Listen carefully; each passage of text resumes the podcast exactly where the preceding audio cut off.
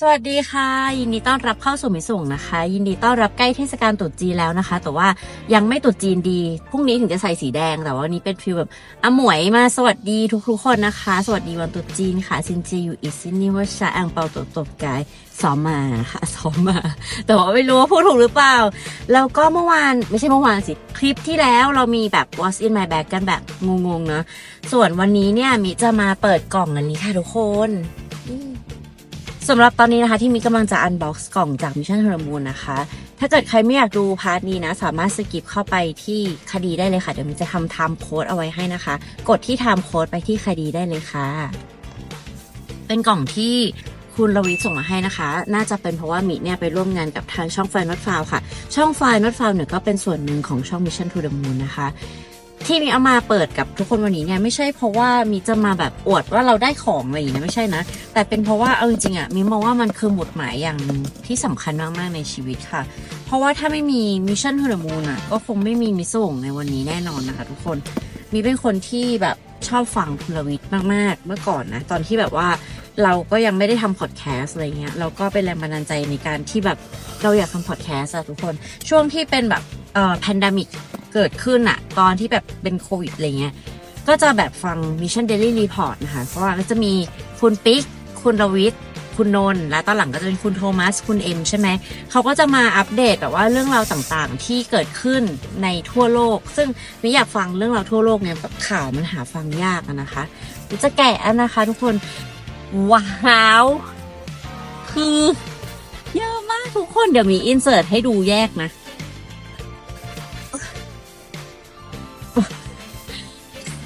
ขอบคุณขอบคุณทาง Mission to the Moon มากๆเลยนะคะ ขอบคุณคุณรวิศ หาญอุตสาหะมากๆเลยนะคะ แบรนด์ศรีจันทร์แล้วก็ Sasi ทุกคนใครใช้อยู่อะ ใช้ต่อไป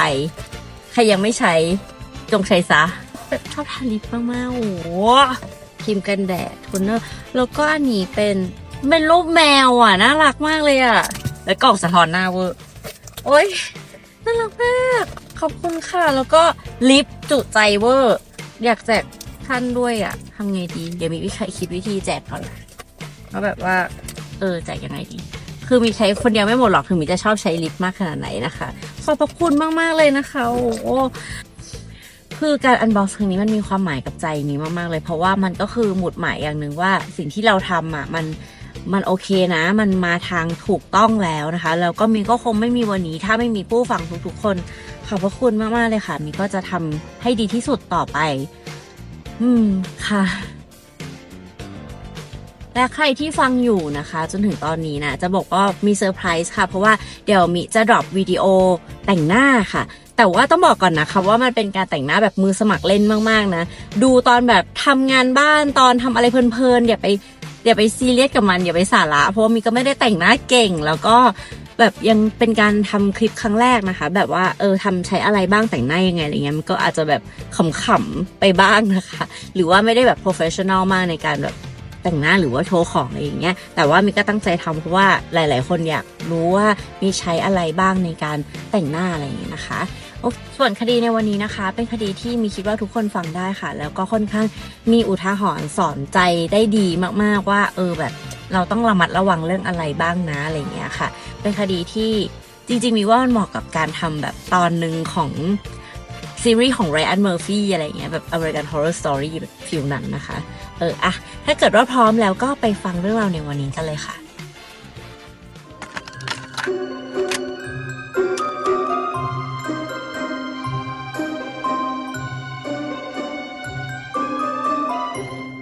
ท่ามกลางเมืองมหานครนิวยอร์กอันวุ่นวายในปี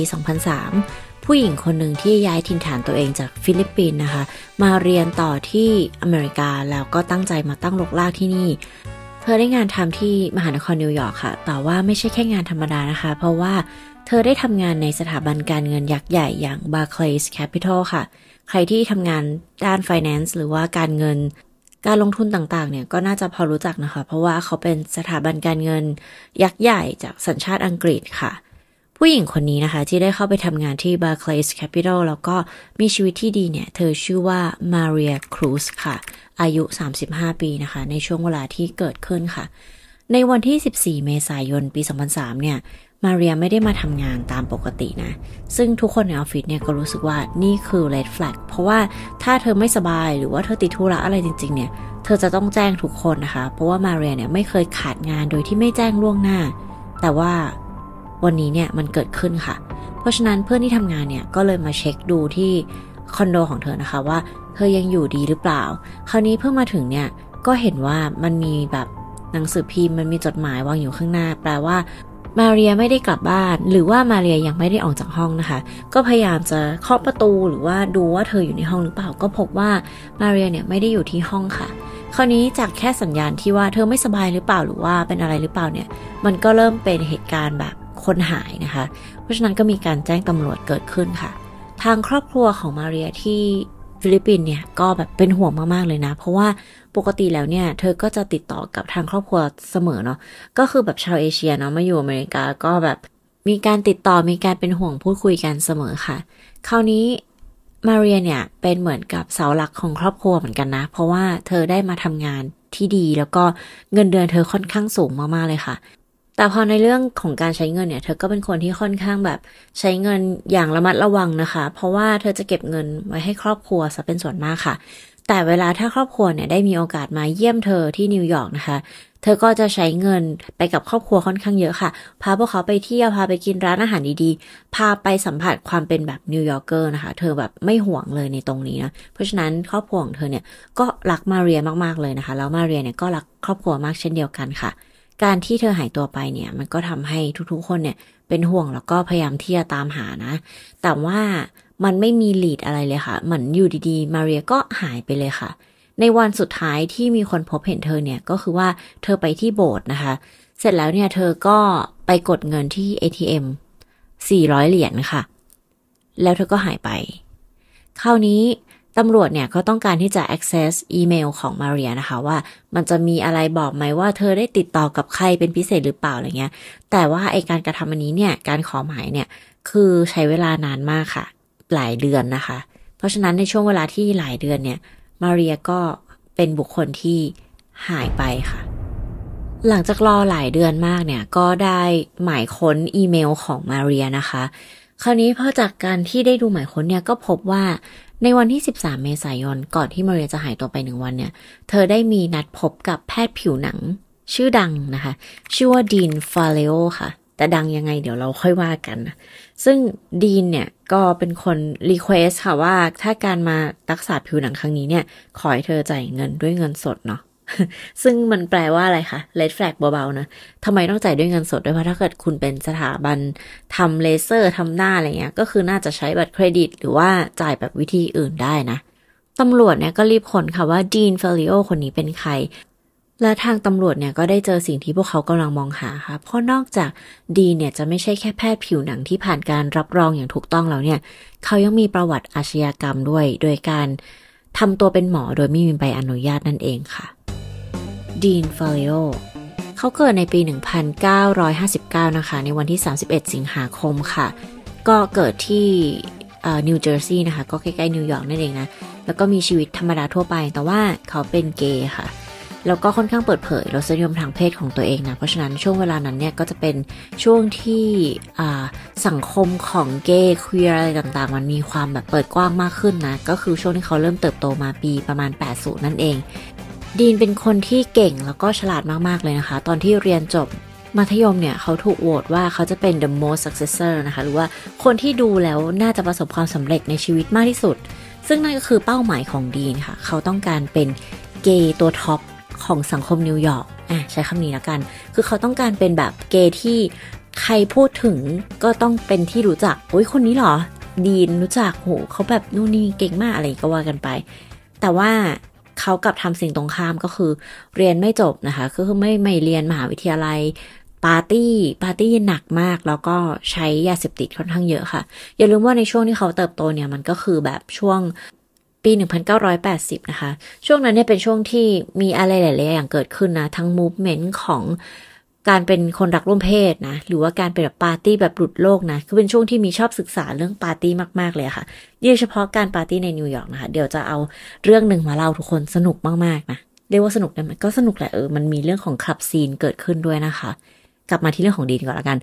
คราวนี้พอปี 80 เนี่ย เป็นการมูฟเมนต์อะไรต่างๆ มีปาร์ตี้อะไรมากมายแล้วเนี่ย สิ่งที่ระบาดมากๆ อีกอย่างหนึ่งก็คือยาเสพติดค่ะ และยิ่งถ้าคุณเป็นชายรักร่วมเพศในตอนนั้นเนี่ย สิ่งที่ระบาดแบบเงียบๆ โดยที่ยังไม่มีใครรู้ว่ามันเกิดอะไรขึ้นก็คือการเป็น HIV นั่นเองค่ะ ซึ่งสุดท้ายแล้วเนี่ย ดีนก็ติด HIV นะคะ แถมยังติดยาค่อนข้างหนักมากเลยค่ะ แต่ในช่วงนั้นเนี่ยเขาได้เจอความรักนะคะ ก็คืออาจจะเป็นรักแท้ คนหนึ่งในชีวิตของเขาเลยก็คือเป็น partner ค่ะ คราวนี้ partner ของเขาเนี่ยเป็นพ่อค้ายานะ แต่ว่าเขาเองก็ติด HIV เช่นเดียวกันนะ แล้วทั้งคู่ก็ เหมือนแบบพยายามผลักดันชีวิตไปในทางที่ดีขึ้นอะ่ะ คือตัวของพ่อค้ายาค่ะพยายามให้ดีนเนี่ยเลิกยานะคะ เพราะว่าการที่ดีนติด HIV เนี่ยทำให้ร่างกายของเขามันแบบweak ง่ายอยู่แล้วนะ คือมันอ่อนแออะไรเงี้ย ซึ่งตัวของ partner ของดีนเนี่ยเขาก็เป็นห่วงนะคะ ก็พยายามพาไปที่สถานบำบัดหรือว่าพาไปแบบ AA เลิกเลิกเหล้าเลิกยาอะไรเงี้ย แต่ว่าสุดท้าย partner ของเขาเนี่ยก็ ด่วนเสียชีวิตไปก่อนนะคะ ด้วยการกำเริบของโรค HIV หรือว่าเป็นเอดส์นั่นเองนะ ซึ่งมันก็ทำให้ดีนเนี่ย ไม่มีที่ยึดเหนี่ยวดีๆอะ่ะคือแบบมันก็ย้อนแยงนะ คือตัวของเขาเนี่ยหมายถึงว่าตัวของ partner เนี่ย เป็นคนขายยาใช่ไหม แต่เราว่าในช่วงสุดท้ายของชีวิตเมื่อตอนที่แบบ เออเราคิดอะไรได้หลาย ๆ อย่างแล้วเนี่ยเขาก็อาจจะแบบอยากจะทำอะไรดี ๆ สักครั้งหนึ่งแล้วเขาก็คงอยากให้คนที่เขารักอย่างดีนนะคะ สามารถ come clean แล้วก็กลับมาใช้ชีวิตแบบเป็น คนเก่งในสังคมได้ เพราะว่าดีนเองก็เป็นคนเก่งจริง ๆ มีความสามารถนะคะ แต่ว่าสุดท้ายแล้วเนี่ยพอ partner เขาเสียชีวิตไป ดีนก็กลับไปใช้ชีวิตเหมือนเดิมค่ะ ไปใช้ชีวิตแบบเสเพลปาร์ตี้เล่นยาเนี่ยค่ะช่วงเวลานั้นเนี่ยเขาก็ดูแลตัวเองโดยการทำงานรับเหมาก่อสร้างนะคะ โอ้โห ค่อนข้างแบบค่อนข้างแมนนะก็เป็นงานที่ต้องใช้แรงเยอะใช้ความแบบเหนื่อยล้าต่างๆ แต่ว่าผ่านการรับเหมาก่อสร้างเนี่ยนะคะทำให้เขาได้รู้จัก คนรวยๆ แล้วก็คนในวงสังคมหลายคนนะ เพราะว่าผ่านการที่ไปทำบ้านให้เขาอะไรเงี้ย สุดท้ายแล้วเนี่ยจับพัดจับผูนะคะ ได้ไปทำงานในคลินิกของคุณหมอคนหนึ่งค่ะ ชื่อว่า Dr. Laurie ซึ่งคุณหมอคนนี้เนี่ยเขาเป็นแบบแพทย์ผิวหนัง อ่า ซึ่งดีนเนี่ยไม่ได้แบบทำอะไรเป็นเกี่ยวกับผิวหนังเลย แต่เขาคิดว่าเขาทำได้ค่ะในขณะที่เขามาที่คลินิกของ Dr. Laurie เนี่ยมาทำงานก็เป็นเหมือนพนักงานแบบผู้ช่วยอะไรเงี้ย ซึ่งไม่ได้เป็นทำหน้าที่หมอนะ แต่ว่าดีนเนี่ยสนใจเรื่องของการทำเลเซอร์ค่ะ หรือว่าการกำจัดขนนั่นเอง มันก็เป็นการศัลยกรรมอย่างหนึ่งนะ เออคราวนี้มันก็ต้องมีใบอนุญาตทางการแพทย์เนาะ แต่ว่าเขาไม่มีค่ะ ซึ่งดรลอรี่เนี่ยก็รู้นะคะว่าดีเนี่ยอยากจะเป็นแบบแพทย์ผิวหนัง อยากจะอยากจะใช้เครื่องมือ อยากจะทำได้เหมือนแบบเขาดูมาเยอะแล้วเขาทำเป็นอะไรเงี้ย แต่คุณหมอเขาก็ยืนยันว่าแบบไม่ได้เนาะ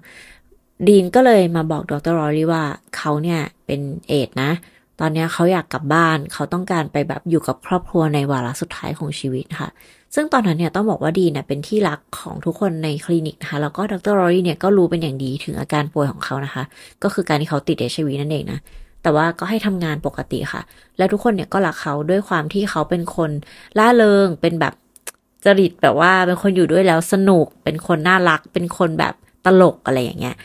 ดรลอรี่เขาก็รู้สึกเศร้าที่ดีนจะต้องแบบจากไป แต่ก็เข้าใจได้ว่าเออสุดท้ายแล้วชีวิตทุกคนก็อาจจะอยากไปอยู่กับครอบครัวในช่วงเวลาสุดท้ายนะ แต่สิ่งที่ดีนทำก็คือว่าเขาไปเปิดคลินิกอีกที่หนึ่งค่ะ ไปเปิดอีกที่หนึ่งนะคะ แล้วก็มาเป็นคู่แข่งของดรลอรี่ค่ะทุกคน คือดรลอรี่เนี่ยมาพบว่ามันมีแบบเหมือนโฆษณา ad ในแบบนิตยสารนิวยอร์กอะไรต่างๆอะไรเงี้ย ซึ่งก็จะเป็นหน้าของดีนนะคะ เสนอตัวเองเป็นแบบนักเลเซอร์ที่ผ่านการรับรอง คุณสามารถมาเลเซอร์ขนสามารถเลเซอร์ได้ได้ทุกอย่างเลยช็อกดรลอรี่ก็คือ นอกจากจะช็อกว่าโกหกฉันว่าเธอกำลังจะตายแล้ว peak กว่าคือเธอมาเป็นคู่แข่งของฉันนั่นเอง ความซวยของดรลอรี่ยังไม่จบแต่เพียงเท่านั้นนะคะ เพราะว่า เธอได้รับโทรศัพท์ค่ะว่า สอบถามเหมือนกับทำไมคุณถึงสั่งยาสเตโดเยอะมาก มันเป็นกลุ่มของยาแก้ปวดหรือเปล่าไม่แน่ใจนะ เพราะว่าเท่าที่ไปอ่านมามันแบบลดความเจ็บปวด อาการปวดจากการผ่าตัดปวดกล้ามเนื้อปวดหัวไมเกรนอะไรอย่างเงี้ยค่ะ แต่ว่ามันมีฤทธิ์เป็นยาเสพติดด้วยคือคือถ้าใช้มากเกินไปก็จะเสพติดอะไรประมาณนี้ มันเป็นยาที่ต้องถูกควบคุมอะค่ะ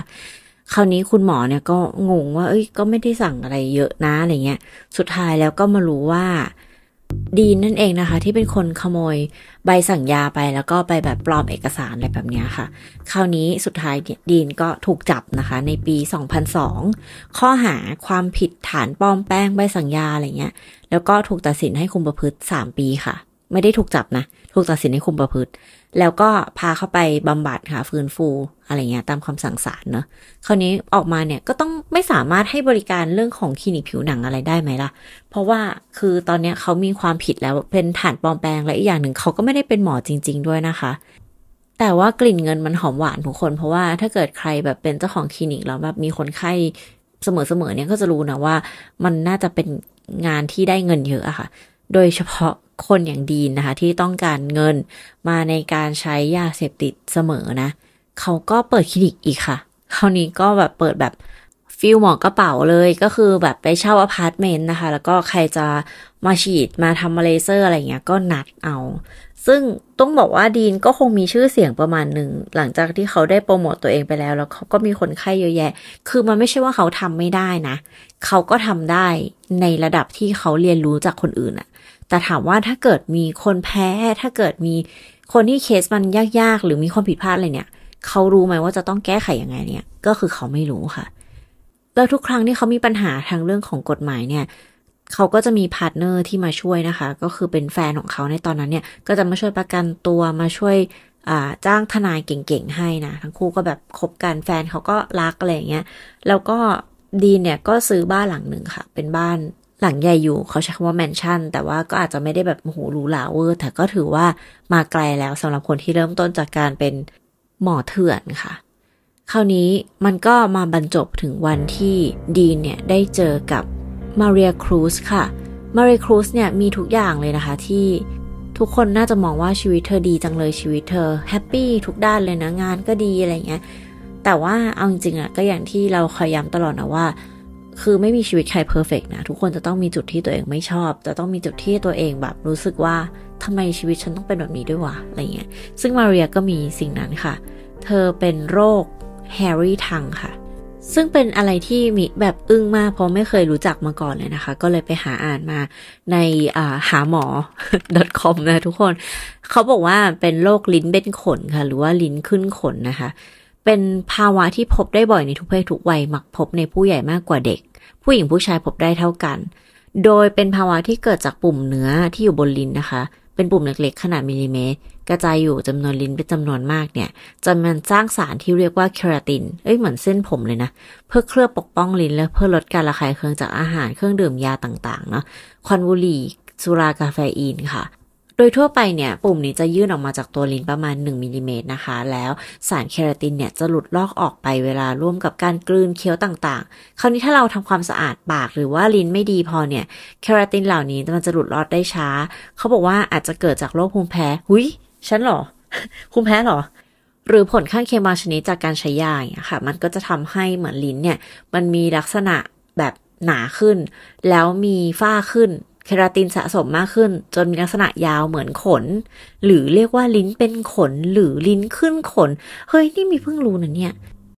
อะแต่เท่าที่เราอ่านมาเนี่ยเขาบอกว่ามันจะค่อยๆหายไปเองนะคะ ถ้าเราเดูแลตัวเองดีๆ เช่น รักษาความสะอาดช่องปากเสมอบ้วนปากหยุดปัจจัยเสี่ยงต่างๆ เช่นบุหรี่สุรา ดื่มน้ำให้เพียงพอ หยุดกินอาหารเสริมต่างๆ ที่มาจากทริกเกอร์อาการนี้ได้อะไรเงี้ย คือเราก็ไม่รู้นะว่ามาเรียเนี่ยเขาเป็น โรคนี้เพราะอะไรนะคะ อาจจะแบบพักผ่อนน้อยหรือเปล่า เพราะว่าทำงานหนักไม่รู้เดา แต่ว่าคุณหมอในในหาหมอ .com เนี่ยเขาพิมพ์ว่าไม่จำเป็นต้องมีการรักษานะ ก็คือหายไปเองได้มันจะแบบรักษาได้ด้วยตัวเอง แต่ว่าเราก็ไม่รู้นะว่าทำไมมาเรียเนี่ย เธอมานัดพบกับดีนฟาริโอค่ะ ซึ่งดีนฟาริโอก็จะรักษาเธอโดยการใช้เลเซอร์ค่ะหาเลเซอร์ที่ลิ้นนะทุกคน เพราะว่าตัวของดีนเนี่ยค่อนข้างถนัดของการ ทำการ hair remover หรือว่าเอ่อกำจัดขนนะคะ หรือว่าลบรอยสักอะไรพวกนี้ แต่นี่มันคือลิ้นไง ลิ้นอะหรือถ้าเขามีความรู้มากกว่านี้เนี่ย เขาก็อาจจะบอกกับมาเรียนะคะว่า ไม่ต้องมาหาหมอก็ได้ หรือว่าไม่ต้องทำอะไรก็ได้ แค่ไปทำตามนี่นี่เดี๋ยวก็หายนะ แต่แน่นอนว่าดีนเนี่ยก็มองว่ามาเรียก็คือก้อนแหล่งเงินก้อนหนึ่งนะคะ ก็คือตั้งใจที่จะขูดรีดเงินจากเธอแน่นอนค่ะ เขาก็เลยบอกให้เธอเนี่ย กดเงินมา 400 เหรียญนะคะ เป็นการจ่ายค่ารักษาเลเซอร์หนึ่งครั้งกับเขาค่ะ คราวนี้มาเรียก็มานอนอยู่บนเตียงคลินิกเถื่อนของดีนเรียบร้อยแล้วนะคะ แต่ว่าการที่จะรักษาเลเซอร์ที่ลิ้นเนี่ย มันก็น่าจะเจ็บปวด เพราะฉะนั้นก็เลยต้องมีการฉีดยาชาค่ะ การฉีดยาชาเนี่ยมันก็จำเป็นต้องทำโดยแพทย์ที่เชี่ยวชาญนะคะ เพราะว่ายาชาน้อยเกินไปเนี่ย เราก็จะเจ็บ ใช่ไหมถ้าเราต้องแบบไปทำหน้าสมมติไปทำอะไรก็แล้ว แต่ในจุดที่มันเป็นจุดที่ละเอียดอ่อนทำฟงทำฟันอะไรเงี้ยถอนฟันอะแต่ว่าถ้าให้มากเกินไปเนี่ยมันก็อาจจะเกิดผลข้างเคียงได้ หรือว่าบางคนอาจจะแพ้ยาชาได้นะคะ คราวนี้เมื่อดีนเนี่ยฉีดยาชาลงไปที่ลิ้นของมาริยาค่ะเธอก็เกิดอาการเหมือนมีเสียงวิ้งที่หูนะคะ แล้วเธอก็บอกว่าเธอรู้สึกเหมือนหายใจไม่ออกรู้สึกแบบแปลกๆอะไรเงี้ย แทนที่ดีนจะใส่ใจว่ามันคืออาการผิดปกติบางอย่าง เขาก็ไม่ได้สนใจค่ะ เขาก็รู้สึกว่าไม่คิดไปเองอะไรเงี้ย ซึ่งมาเรียเนี่ยก็เกิดอาการชักขึ้นมาค่ะทุกคนชัก ซึ่งดีเนี่ยเขาก็ตกใจเหมือนกัน แทนที่เขาจะโทรเรียกนายวันๆหรือว่าขอความช่วยเหลือจากรถพยาบาล โรงพยาบาลใกล้เคียง เขาโทรหาเพื่อนค่ะ เพื่อนคนหนึ่งที่เป็นหมอนะคะ เพื่อนคนนี้เนี่ยก็รีบให้เบอร์ติดต่อห้องฉุกเฉินนะคะ กับดีนค่ะ คือพอดีนโทรไปที่ห้องฉุกเฉินเนี่ยเขาก็โกหกห้องฉุกเฉินว่า เพื่อนของเขาเนี่ยมีอาการชักเขาได้ยินมาอย่างนี้อย่างนี้ต้องทำอย่างไรนะคะ ซึ่งห้องฉุกเฉินเนี่ยก็บอกว่าให้รีบพาผู้หญิงคนนี้เนี่ยมาที่โรงพยาบาลเดี๋ยวนี้ ซึ่งดีเนี่ยก็บอกว่า เอ้ยตอนนี้เหมือนเธอจะหยุดชักไปแล้วนะ เดี๋ยวถามก่อนละกันว่า เธออยากจะไปหาหมอหรือเปล่า ทางห้องฉุกเฉินเนี่ยก็บอกว่าไม่ต้องถามพามาเลย พามาเลยนะคะ ซึ่งดีนก็ตัดสายทิ้งค่ะ ห้องฉุกเฉินก็โทรกลับด้วยนะทุกคน เมื่อก่อนมันสามารถแบบกดดอกจันหกเก้าอะไรประมาณนี้โทรกลับได้ที่อเมริกานะ ที่ไทยเราไม่รู้นะคะคราวนี้โทรไปปุ๊บก็ไม่ติดค่ะ ซึ่งแบบเขาก็ไม่รู้ว่าจะทำยังไง เพราะเขาก็ไม่รู้ว่าคนที่โทรมาเนี่ยเป็นใครค่ะ ดีนเดินไปที่เตียงที่มาเรียนอนอยู่นะคะ แล้วก็พยายามที่จะดูว่าเธอยังมีชีวิตอยู่หรือเปล่า แต่เมื่อเขาเอามือไปแตะตรงหน้าอกของเธอแล้วเนี่ยก็พบว่าเธอไม่ได้หายใจแล้วค่ะ แทนที่จะโทรเรียกตำรวจ หรือว่าโทรเรียกรถพยาบาล โทรหาใครรู้ไหมคะ โทรหาคนทำบัญชีค่ะ โทรหาคนทำบัญชีของตัวเองนะคะ ซึ่งเขาเนี่ยก็บอกว่าให้เรียกตำรวจเลย แบบเกิดยังช่วยทันนะอะไรอย่างเงี้ย เธออาจจะแบบสลบไปหรืออะไร แต่ดีนก็เลือกที่จะไม่อยากเอาตัวเองไปพัวพันกับเรื่องราวเฉาโฉนะคะก็เลยปล่อยให้คนคนหนึ่งเนี่ยเสียชีวิตไป หลังจากที่มาริยา หมันแน่นิ่งไปแล้วเนี่ยดีนก็ไม่รู้จะทำยังไงนะ เขาก็เลยไปเอากระเป๋าเดินทางมาค่ะ มาเรียเป็นชาวฟิลิปปินส์นะ ซึ่งเธอก็ไม่ได้ตัวใหญ่อะไร ถือว่าร่างเล็กถ้าเทียบกับดีนนะเขาก็สามารถนำร่างของเธอเนี่ยใส่กระเป๋าเดินทางได้ง่าย ๆเลยค่ะ แล้วก็นำร่างของเธอขึ้นรถไปกับเขากลับไปที่บ้านค่ะ แล้วก็ทิ้งไว้ในรถอย่างนั้นแหละเพราะตอนนั้นเนี่ยเขายังคิดไม่ออกว่าเขาจะทำยังไงต่อไปดีนะคะ แปลว่ามันพอที่จะมีคนรู้เรื่องแหละว่าน่าจะเกิดเรื่องอะไรบางอย่างขึ้น แต่ว่าไม่รู้ว่ามาเรียครูซเนี่ยคือคนที่หายตัวไปหรือว่าแบบเรื่องราวมันเป็นยังไงแล้วนะคะ เพราะว่าหลังจากนั้นเนี่ยดีนก็เหมือนกับหลบๆอะคะ่ะหลบๆซ่อนๆอยู่ในบ้านของตัวเองนะคะ คราวนี้บ้านของเขาเนี่ยเขามีแผนที่จะขายค่ะ เพราะว่าเขาต้องการใช้เงินนะซึ่งเขาก็ยังติดเงิน แฟนของเขาที่จ้างทนายไปประกันตัวให้อะไรเงี้ยก็ใช้เงินเป็นหลายหมื่นเหรียญอยู่นะ คราวนี้เขาก็เลยคิดว่าโอเค เขาเนี่ยจะขายบ้านที่ตัวเองตอนนี้อยู่ แล้วก็มองไปในโรงจอดรถค่ะ ซึ่งในโรงจอดรถเนี่ยมันมีจุดที่คอนกรีตมันแตกพื้นมันแตกนะ ก็เลยเกิดความคิดได้ว่า รู้แหละว่าจะทำยังไงกับศพของมาเรียที่อยู่ในรถมาหลายวันแล้วนะคะ เขาก็ทำการซื้อปูนซีเมนต์มาค่ะ แล้วก็ขุดเจาะนะ คราวนี้แฟนของเขาเนี่ยก็มาหาดีนค่ะ เมื่อมาหาเนี่ยก็พบว่าดีนกำลัง ก่อปูนอยู่ แต่มันดูแปลกๆมันดูแบบทำไมต้องทำขนาดนี้อะไรเงี้ยไม่เห็นต้องทำเองเลยนู่นนี่นั่นโน่นนะคะซึ่งดีเนี่ยก็ไล่แฟนกลับบ้านค่ะ ไปไปเลยไม่ต้องมายุ่งอะไรเงี้ยแฟนก็งงว่า แล้วทำไมฉันจะดูไม่ได้ว่าเธอกำลังก่ออะไรอยู่นะ แต่ว่าสุดท้ายเขาก็ยอมกลับไปค่ะ แล้วดีเนี่ยก็ขายบ้านค่ะ ในช่วงเวลาที่ขายบ้านเนี่ยเขาไม่ได้อยู่ในบ้านหลังนี้แล้วนะคะ เขาไปขอเพื่อนบ้านอยู่ค่ะ เพื่อนบ้านก็คือเพื่อนกันอะไรเงี้ย เพื่อนบ้านหลังแรกเนี่ย อยู่ได้แป๊บเดียว ก็ไล่ดีนออกมาค่ะ เพราะว่านอกจากดีนจะไม่มีความเกรงใจอะไรใด ๆ แล้วเนี่ยก็คือมาอยู่บ้านเขาใช่ปะเปิดแอร์ทั้งวัน นอนดูทีวีนู่นนี่กินทุกอย่างในตู้เย็นเอาเสื้อผ้าเขาไปใส่อะไรเงี้ยคือเขาก็รับไม่ได้นะคะ ก็เลยไล่ออกจากบ้านค่ะ ซึ่งดีเนี่ยก็ไปอยู่บ้านหลังที่สองเป็นคนรู้จักเหมือนกัน แต่อยู่ได้ไม่นานเนี่ยเขาก็ทำเหมือนเดิมค่ะ อาจจะหนักกว่าเดิมด้วยเพราะว่ามีการแบบขโมยของอะไรเงี้ยคือตอนนั้นมันช็อตเงินไงยังขายบ้านไม่ได้เนาะสุดท้ายก็โดนเพื่อไล่ออกมาค่ะ แต่ว่าเขาก็ขอร้องเพื่อนว่างั้นเขาขอทิ้งข้าวของไว้ก่อนได้ไหม ก็จะมีพวกแบบกระเป๋าของใช้อะไรอย่างเงี้ย เพื่อนก็ให้นะ แบบเออเออก็ไปเหอะ แต่ว่าตัวเธอไม่สามารถอยู่ที่เดียวนะ เขาก็เลยไปอยู่ที่โมเตลอะไรเงี้ยค่ะ ถูกๆ ก็เช่าๆไปก่อน ในระหว่างที่ขายบ้านเนาะ พอขายบ้านได้แล้วเนี่ย ก็ได้เงินมาก้อนหนึ่งเยอะอยู่ประมาณสมมติสี่แสนเหรียญนนะคะ ตีเป็นเงินไทยก็แบบสิบสี่ล้านอย่างเงี้ย แทนที่จะเอาเงินก้อนนี้เนี่ย มาคืนแฟนด้วยนะคะ เพราะว่าติดเงินแฟนเก่า ตอนนี้เป็นแฟนเก่าแล้วเลิกแล้วนะเอ่อติดเงินแฟนเก่าอยู่หลายหมื่นเหรียญนนะคะ ก็ไม่คืนค่ะทำการหนีจ้ะเพราะว่าเขาก็รู้อยู่แล้วแหละว่า เดี๋ยววันหนึ่งอะเรื่องราวมันก็น่าจะแบบย้อนกลับมาที่เขาเนาะเขาก็หนีไปที่คอสตาริกาค่ะ ตอนไปอยู่คอสตาริกาเนี่ยก็ไปบอกทุกคนนะว่าเขาเนี่ยเป็นแพทย์ผิวหนังนะอะไรเงี้ย คืออยากเป็นมากๆจริงอะแพทย์ผิวหนัง แล้วคือก็ใช้เงินแบบสุดๆไปเลยอย่างเงี้ย นอนแบบโรงแรมคือละสี่ร้อยเหรียญใครอะไรยังไงก็ทิปให้เขาเป็นแบบร้อยเหรียญอย่างเงี้ยทุกคนก็จะแบบคนนี้รวยมากคนนี้คือแบบเป็นคุณหมอแพทย์ผิวหนังจากนิวยอร์กอะไรเงี้ยค่ะ แต่ว่าความ peak ก็คือหลังจากใช้ชีวิตแบบสุรุ่ยสุดๆนะคะ ก็มีคนจำได้ค่ะ เพราะว่าในขณะที่ดีนกำลังหนีไปอยู่ในคอสตาริกาเนี่ย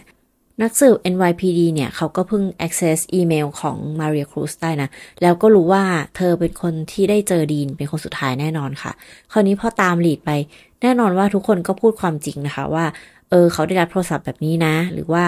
ทางแฟนเก่าของเขาเนี่ยก็เห็นว่าดีนได้แบบเหมือนมีการก่อปูนที่มันแปลกๆในโรงรถ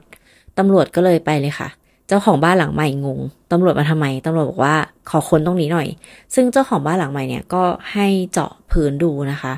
แค่เพียงเจาะไปได้นิดเดียวเนี่ย กลิ่นก็โชยออกมาเลยค่ะ เพราะมันคือร่างของมาเรียที่เสียชีวิตไปแล้วประมาณ 9 เดือน ไม่แน่ใจนะทุกคนประมาณแบบ7ถึง9เดือนนะประมาณนี้นะ คราวนี้ด้วยซากศพเนี่ยก็ตอนแรกไม่มีใครรู้นะคะว่า แบบเป็นใครอะไรเงี้ย แต่หลังจากที่ได้รับการชนะสูตรแล้วเนี่ย ก็พบว่ามาเรียได้เคยทำศัลยกรรมหน้าอกค่ะทำให้เธอเนี่ยมีเลข serial number อยู่ที่หน้าอกนะคะเลยรู้ว่านี่คือมาเรียครูซค่ะ ผู้หญิงชาวฟิลิปปินส์ที่หายไปค่ะ การตามล่าดีนก็เกิดขึ้นนะคะการค้นพบร่างของมาเรียเป็นข่าวพาดหัวค่ะ แล้วดีนเนี่ยก็ถูกตั้งข้อหาฆาตกรรมอย่างเป็นทางการจาก NYPD นะ ตำรวจเนี่ยเขาก็ติดต่อไปที่เจ้าหน้าที่ที่อเมริกากลางค่ะ เพื่อขอความช่วยเหลือ แล้วก็ให้สื่อที่อเมริกาใต้เนี่ย ที่คอสตาริกาหรืออะไรต่างๆ เนี่ย เปิดเผยรูปถ่ายของดีนค่ะ คราวนี้ก็เลยมีคนคนหนึ่งเนี่ย เขาจำได้นะคะว่า คนนี้น่าจะใช่คนที่กำลังเป็นแบบ most wanted อยู่ในตอนนี้นะ แล้วก็พักอยู่ในโรงแรมเดียวกันอะไรเงี้ย ก็เลยมีการแจ้งตำรวจค่ะ คราวนี้ตำรวจที่คอสตาริกาเนี่ยก็เข้าไปจับดีนค่ะ ดีไม่อยากกลับมาที่นิวยอร์กนะคะ แล้วเขาก็รู้ดีว่าถ้าเกิดสมมติว่าเขาเป็นพลเมืองคอสตาริกาเนี่ย ไม่มีกฎหมายส่งตัวผู้ร้ายข้ามแดนมาที่อเมริกาค่ะ เพราะฉะนั้นแทนที่เขาจะแบบเออยอมรับผิดไปแล้วอะไรก็ไม่ใช่ค่ะ ไม่ใช่กับดีนนะคะ สิ่งที่ดีนทำก็คือว่าได้พยายามเอาเงินเนี่ย ไปจ้างพลเมืองคอสตาริกาค่ะ เป็นแบบคู่สามีภรรยาคู่หนึ่ง โดยให้คู่สามีภรรยานี้เนี่ย รับเขาเป็น บุตรบุญธรรมค่ะทุกคน คือแต่ว่าดีนในตอนนั้นเนี่ย อายุสี่สิบแล้วนะคะ ก็แก่เกินไปที่จะถูกรับเลี้ยงเป็นบุตรบุญธรรมแล้ว เออ แล้วก็แบบการทำเอกสารอะไรมันก็แบบไม่ได้นะคะ สุดท้ายแล้วเนี่ย เขาก็เลยถูกส่งตัวกลับมาที่อเมริกาค่ะ แถมยังต้องไปอยู่ในคุกที่โหดที่สุดนะคะ ซึ่งก็คือคุกใน Rikers Island นั่นเองค่ะในตอนนั้นเนี่ยเขาก็รู้แล้วแหละว่ายังไงตัวเองก็คงแบบดิ้นไม่หลุดเนะเขาก็เลยยอมรับพลีดิวค่ะ ในข้อหาฆาตกรรมระดับที่สองนะคะ เหมือนแบบไม่ได้ตั้งใจเจตนาฆ่าอะไรประมาณนั้นค่ะ ซึ่งสุดท้ายแล้วเนี่ยเขาก็ตกลงจะให้การนะว่าเออเขาจะสารภาพว่ามันเกิดอะไรขึ้น ก็คือเรื่องราวที่เราได้เล่าให้ทุกคนฟังนั่นเองค่ะ ซึ่งเหตุผลที่มาเรียเสียชีวิตเนี่ยน่าจะเป็นเพราะว่าดีนเนี่ยฉีดลิ้นของมาเรียด้วยโคเดอีนค่ะ คือเขาเขียนว่ามันเป็นยาระงับอาการไอหรือว่าปวดเรื้อรัง จัดอยู่ในกลุ่มยาโอปิออยนั่นเองนะคะทำหน้าที่ลดอาการปวดค่ะ มักใช้ร่วมกับพาราเซตามอลหรือยาแก้ปวดตัวอื่นๆ เพื่อเพิ่มประสิทธิภาพในการบรรเทาอาการปวด ผู้ที่รับยาก็อาจจะมีอาการง่วงซึมหรือหายใจช้าลงเนื่องจากฤทธิ์ของยาถ้าได้รับมากเกินไปนั่นเองค่ะ ซึ่งประเภทยาเนี่ยก็คือต้องมีแพทย์ควบคุมนะคะ ต้องแพทย์เป็นคนสั่งเนาะแต่ว่าคำเตือนในการใช้ยาโคดีนเนี่ยก็คือ ผู้ป่วยต้องแจ้งให้แพทย์ทราบเกี่ยวกับประวัติแพ้ยานะคะ หรือว่าการใช้ยาเสริมต่างๆอื่นๆ โดยเฉพาะหากใช้ยาโอปิออยยาแก้ไอยาคลายเครียดอ่าพวกแอนติไซโคติกต่างๆ หรือว่ายาที่ทำให้เราผ่อนคลายนั่นเองนะคะ พวกกลุ่มเดซิแพมอัลปาโซแรมอะไรแบบนี้ ถ้าใช้ยาเนี่ยร่วมกับโคดีนก็อาจจะส่งผลข้างเคียงรุนแรงถึงขั้นเสียชีวิตได้ค่ะ แล้วก็มีอีกหลายอย่างเลยที่แบบว่าไม่ควรจะใช้ถ้ามีภาวะนี้นั้นนอนนะ แต่ว่าเป็นไปได้ไหมว่ามาเรียเนี่ย เธอมีการใช้ยาพวกนี้อะไรเงี้ย แล้วทำให้เธอแพ้แบบรุนแรง ก็เป็นไปได้นะ แต่ว่าก็ไม่มีใครรู้หรอกว่าเหตุผลนะมันเป็นเพราะอะไร เพราะว่าเธอเนี่ยเสียชีวิตไปแล้วค่ะ การที่จำเลยหรือว่าดีนฟายโอรับสารภาพเนี่ย ก็เลยถูกตัดสินจำคุก 20 ปีค่ะ หลังจากติดคุกไปได้ 18 ปีเนี่ย เขาก็ยื่น parole นะคะเป็น early parole ค่ะ แล้วก็สามารถออกมาจากคุกได้ในต้นปี 2022 นะคะ เดือนมกราคมค่ะ แต่ว่าต้องบอกว่าในตอนนี้เนี่ยดีนไฟโลได้เสียชีวิตแล้วนะคะ ในวันที่ 26 มกราคมปี 2024 ค่ะ ก็คือออกมาใช้ชีวิตได้ประมาณ 2 ปีเท่านั้นเองค่ะ เหตุผลที่เสียชีวิตก็ไม่ ไม่ทราบนะคะ หาไม่เจอแต่คิดว่าอาจจะเป็นเพราะว่าปัญหาสุขภาพหรือเปล่า เพราะว่าถ้าเกิดเขาเป็น HIV ซึ่งเอาจริง ๆอะ่ะเราก็ไม่แน่ใจนะว่าเขาเป็นจริง ๆ หรือเปล่านะ แต่ว่าจากที่ฟังมาบอกว่าเขามีเชื้อ HIV นะคะ ก็เป็นไปได้ที่มันจะเป็นสาเหตุที่ทำให้เขาเสียชีวิตค่ะ แต่ว่าก่อนที่เขาจะเสียชีวิตเนี่ยเขาก็ไปสัมภาษณ์ที่แบบ ABC News อะไรอย่างนี้ด้วยนะ คือเหมือนกับแบบได้พูดว่ามันเกิดอะไรขึ้นอะไรเงี้ย ก็มีนักข่าวมาสัมภาษณ์ค่ะ ดีเล่าว่าในวันที่เกิดเหตุการณ์ขึ้นเนี่ยเขา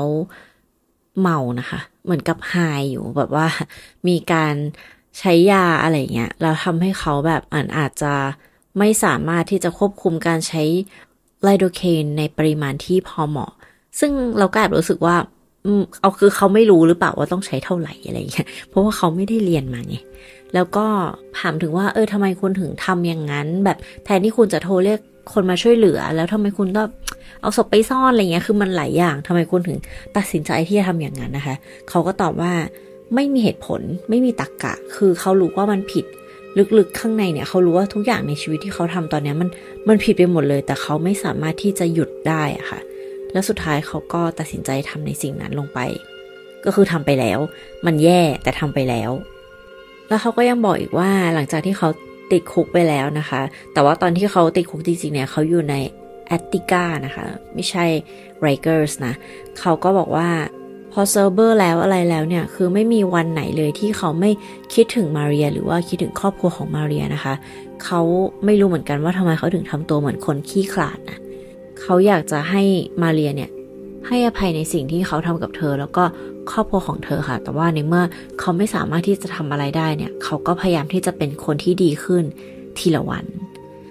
คือมันก็ โอเคแหละ คือมันก็พูดได้ในฐานะที่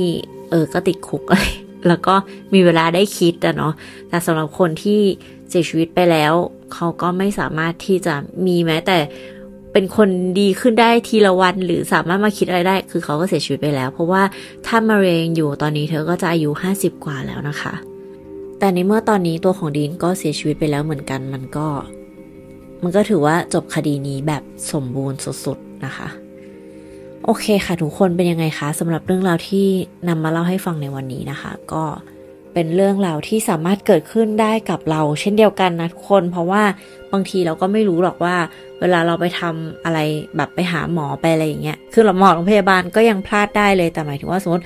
ไปทำทำหัตถกรรมทำหน้าทำคลินิกเสริมความงามอะไรอย่างเงี้ยเกิดเราแพ้ตัวยาบางอย่างก็คือเครียดนะและที่เขาพูดกันว่าถ้าจะฉีดอะไรเนี่ยต้องฉีดกับแพทย์เท่านั้น ไม่เกินจริงนะคือคือต้องไปทำกับหมอเท่านั้นนะคะ